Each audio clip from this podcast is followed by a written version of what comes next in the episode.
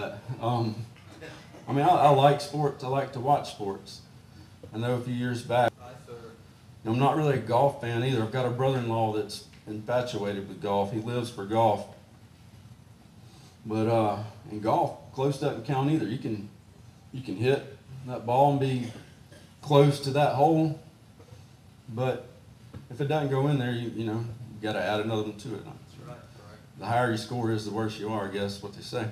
I've never golfed a game in my life, but uh, we've mini golfed a lot. We have a guy that he blessed us with a lot of mini golf tickets, and remember uh, Brother Adam Fulgen. We asked him to go with us one. He said, "No, sir, I'm not going for that one." I said, "I feel your pain, brother."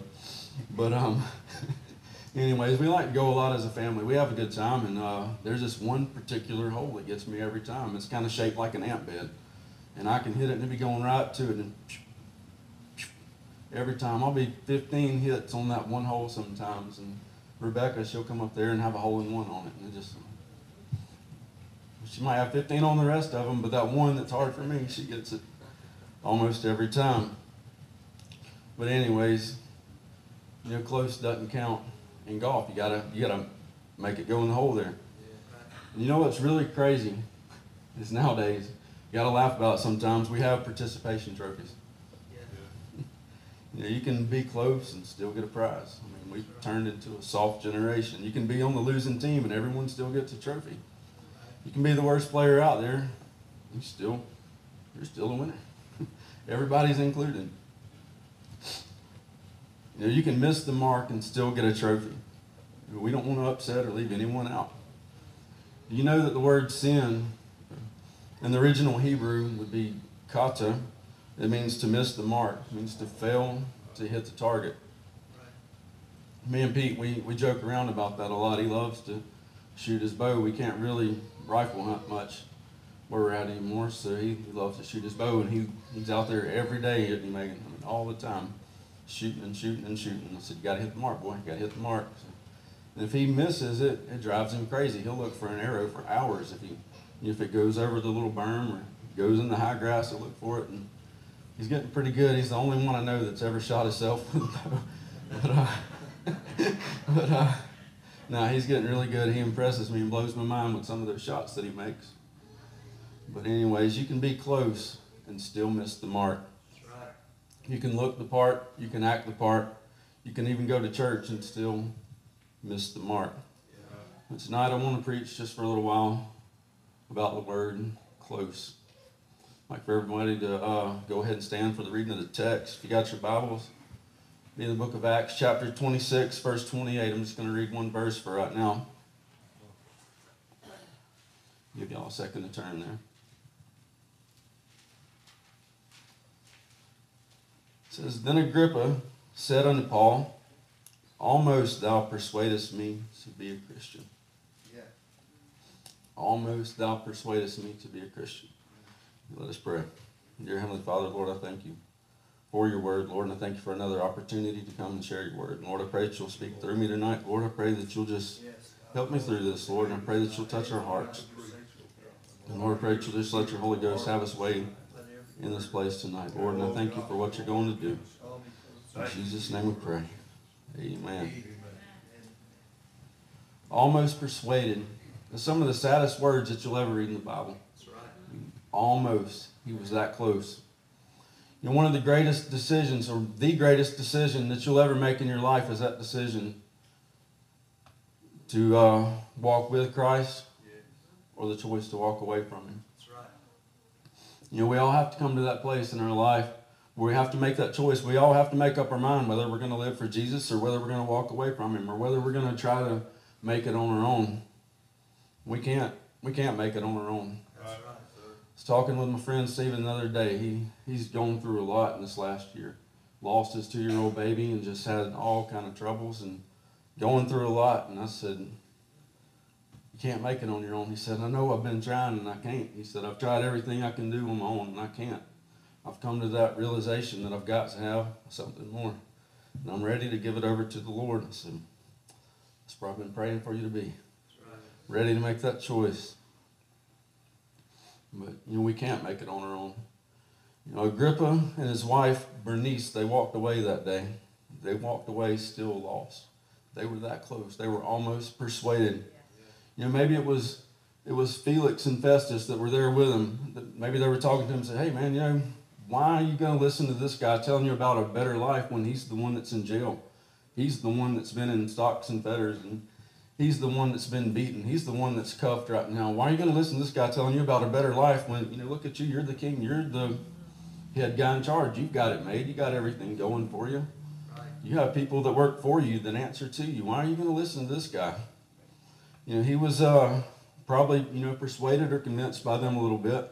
You know, maybe it was the bonds or the shackles that Paul wore that made him say, you know, I don't want to be in this guy's shape. Why should I listen to him? You know, maybe he was scared for all that Paul had been through. All the different things, the beatings, being stoned, being left for dead, being shipwrecked, being left out in the in the deep for nights at a time. All the different perils that he had been through. Maybe all these things kind of came to him. Man, I don't, I don't want that for my life. I'm comfortable where I'm at. But you know how many how many of you know that being a Christian is going to cost you something? Yes, sir. You know, you're going to be the outcast sometimes. You're going to be ridiculed, but we've got to be separate. You know, it isn't one of these things. You know, I'm gonna I'm gonna give my life to the Lord, and everything's going to be perfect. You know, we're going to have battles. We're going to fight things, but it's worth it. It's worth it all in the end. And you know, it's worth it to bring as many people as you can with you. You know, just a few chapters before that, in Acts chapter 24. I'm going to read two verses there, verses 24 and 25. It says, And after certain days, when Felix came with his wife Drusilla, which was a Jewess, he sent for Paul and heard him concerning the faith in Christ, and he reasoned of righteousness, temperance, and judgment to come. Felix trembled and answered, Go thy way for this time. When I have a convenient season, I will call for thee. You know, Felix, he was there, you know, with Agrippa that, that in the first text, and but just a few chapters before that, Paul was preaching to him. He said, you know, he was trembling there. He was scared. He was nervous. He was ready, but he's like, well, not right now. I'm just not quite ready. He said, I'll, I'll come back to you at a more convenient time. I've had so many people lately that have wanted to come back at a more convenient time.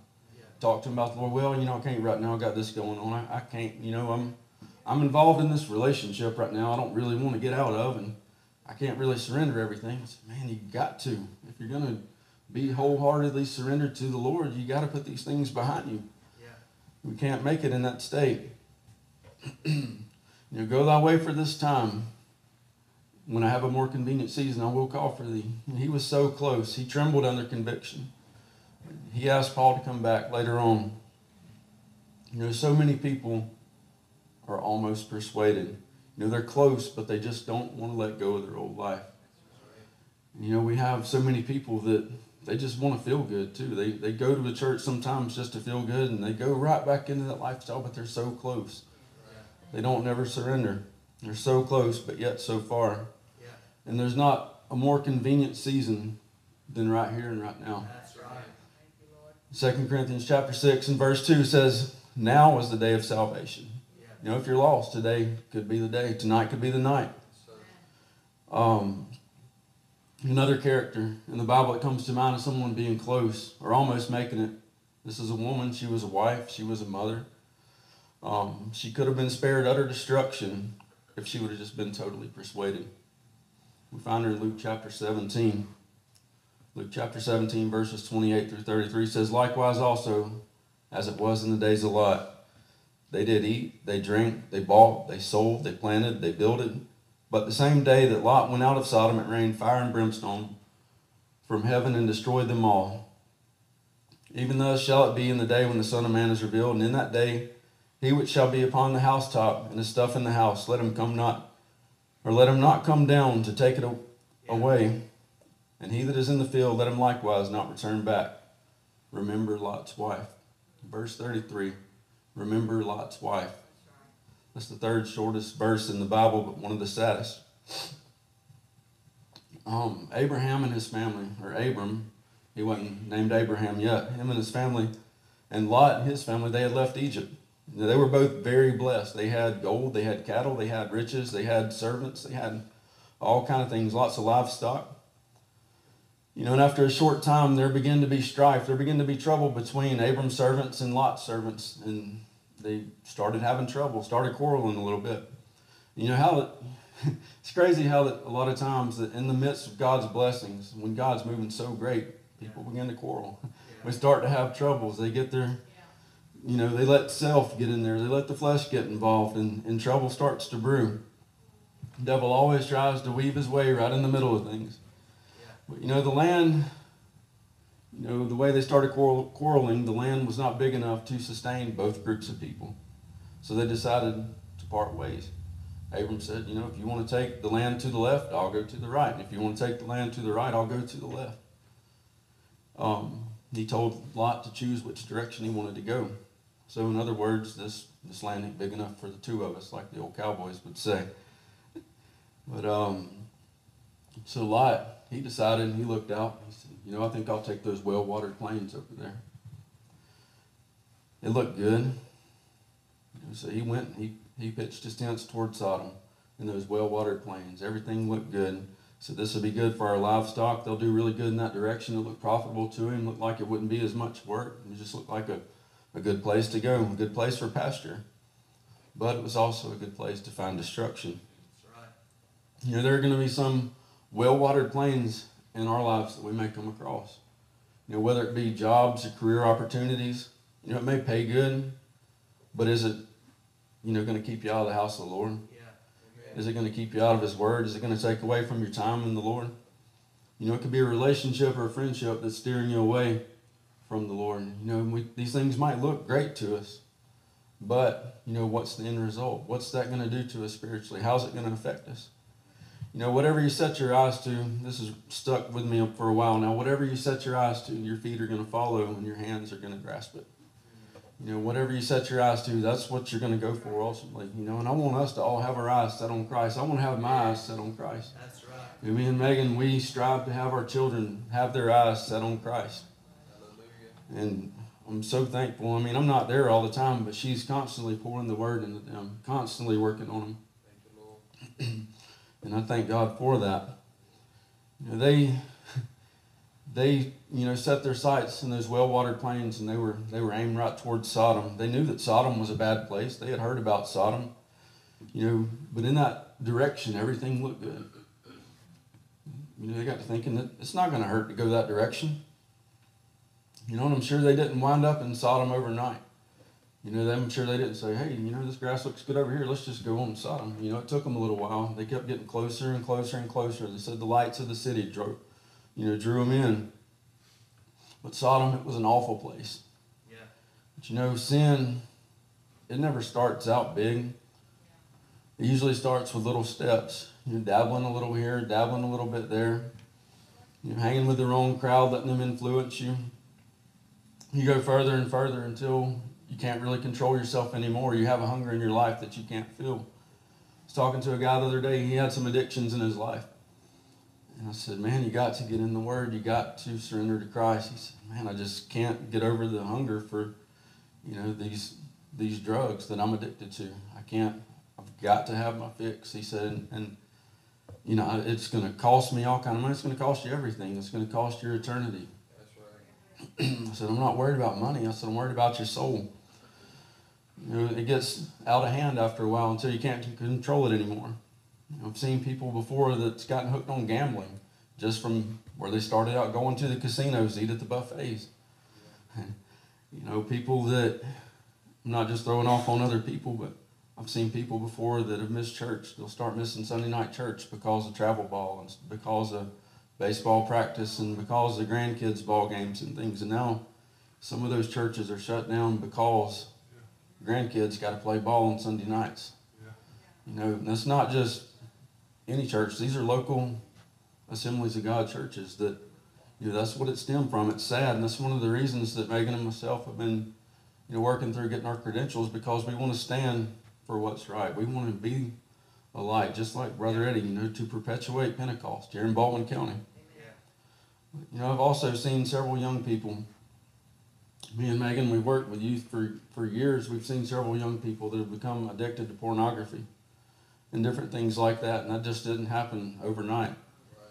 You know, different things like vulgar commercials or provocative advertisements, different things like that have drawn these young children in. I mean, young ages too. you know, Snapchat and TikTok videos, just curiosity, things that keep drawing these kids in. And, um, you know, their curiosity just gets them to go further and further until they have a desire in their heart that they can't feel and they keep going too far. But, you know, there is hope. There is hope. Jesus can fix it all. You know, Lot and his family, they became complacent there in Sodom. If you read about Lot and his family there in Sodom, you don't hear any more about his livestock. You don't hear any more about his servants or his cattle or anything. It's, I, you know, I wonder myself what, what happened with them. I don't know. But um, they become complacent there. They become, you know, with those people. You know, um, Lot was complacent, but Second Peter chapter two, verses seven and eight says that Lot's soul was vexed by the people of Sodom. He knew it wasn't right where he was at. You know, like I said earlier, I don't think they wound up in Sodom overnight, but he made that journey there little by little. He drifted further and further away. You know, sin can take you far away. Sin will take you further than you ever intended to go and make you pay, a price that you can never afford to pay. He drifted further and further into Sodom, and as you read on, you know, like I said, you don't hear of his servants or anything anymore. Their lives had changed. The lights of the city were constantly drawing them in. Those things, you know, just like when you look at the world that we're in today, we have so much that this world's trying to get us to accept. That's right, sir. And we have people that are accepting it. You know, we've got to stand up. We've got to be a light in this world of darkness. You know, and look at Lot. He was the husband. He was the head of the household. And I just want to encourage husbands and dads and young men. You know, it was Lot that led his family. You know, you do have a big influence on the direction that your family goes in. Just want to encourage you, be wise, be a leader, be in the Word. Let your children see you in the Word. Let them see you praying. Don't be afraid to let them see you praying. They're always watching. They need that example in their life. And you know, if you start to wonder spiritually, they're going to wonder. It doesn't take long for the lights of Sodom to start to draw you away you're wondering spiritually. It doesn't take long to be drawn out of God's presence. Sodom was an awful place. It was full of gross sin, full of homosexuality, full of sexual perversion. But then there came the day when God had had enough.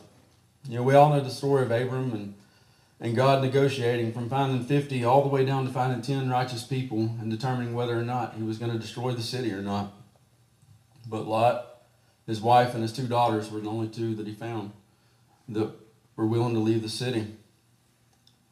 You know, they were only given one rule though as they left, and it was to don't look back. And that's that that sad verse. Remember Lot's wife. As they were fleeing, Lot's wife, she turned back. And instantly she was turned into a pillar of salt. She was so close, but she didn't make it. She was out of the city, but turned back. And she was so close to being spared. But she looked back. I don't know what she looked back for. You know, it could have been for her house, it could have been for her friends, maybe her things, but you know, there was something there that drew her back. Something there that turned her back when she was so close, when she had that deliverance in sight. You know, it's okay to have things and it's okay to have possessions, but when these things have you, it becomes a different story. You know, we can't let our things get between us and Christ. Another brief example about being close is Moses. You know, Moses, he made it all the way to the promised land, but he didn't get to enter in.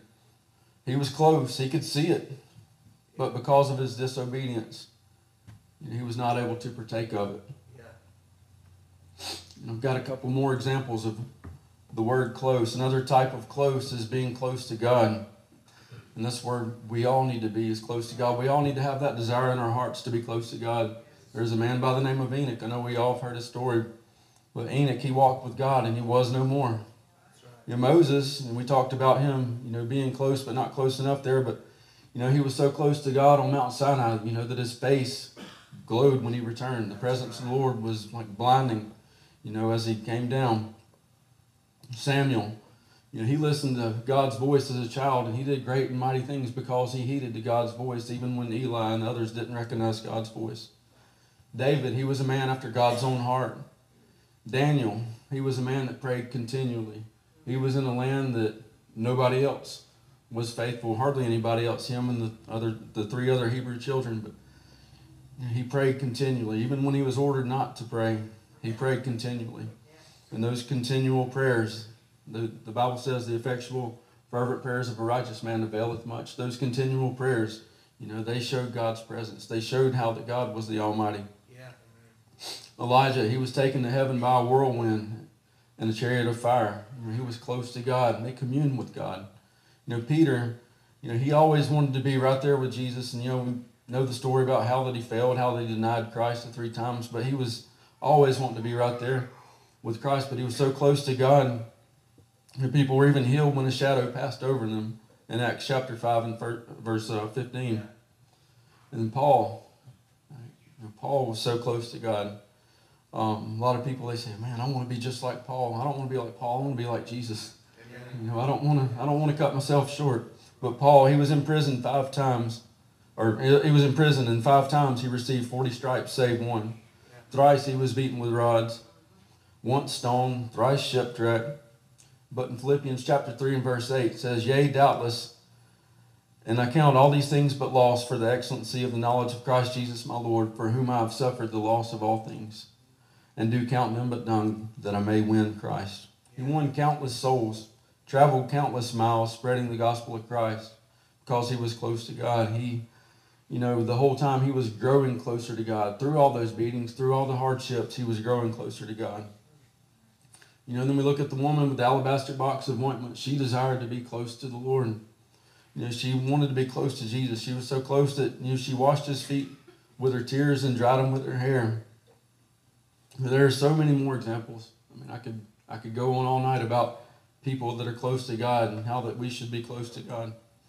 But we do need more of His presence. And I want to be I want to be so close to the Lord. I want to be drawn closer every day. The Bible says if we draw nigh to Him, He'll draw nigh to us. But um, I don't want to go anywhere without His presence. And if God's not in it, I don't want to be in it. Exodus chapter 33, verses 14 and 15 says, And He said, My presence shall go with thee, and I will give thee rest and he said unto them, If thy presence go not with me, carry us not a pence. If God's presence is not in it, I don't want to be in it. I want to, I want to be in his presence all the time.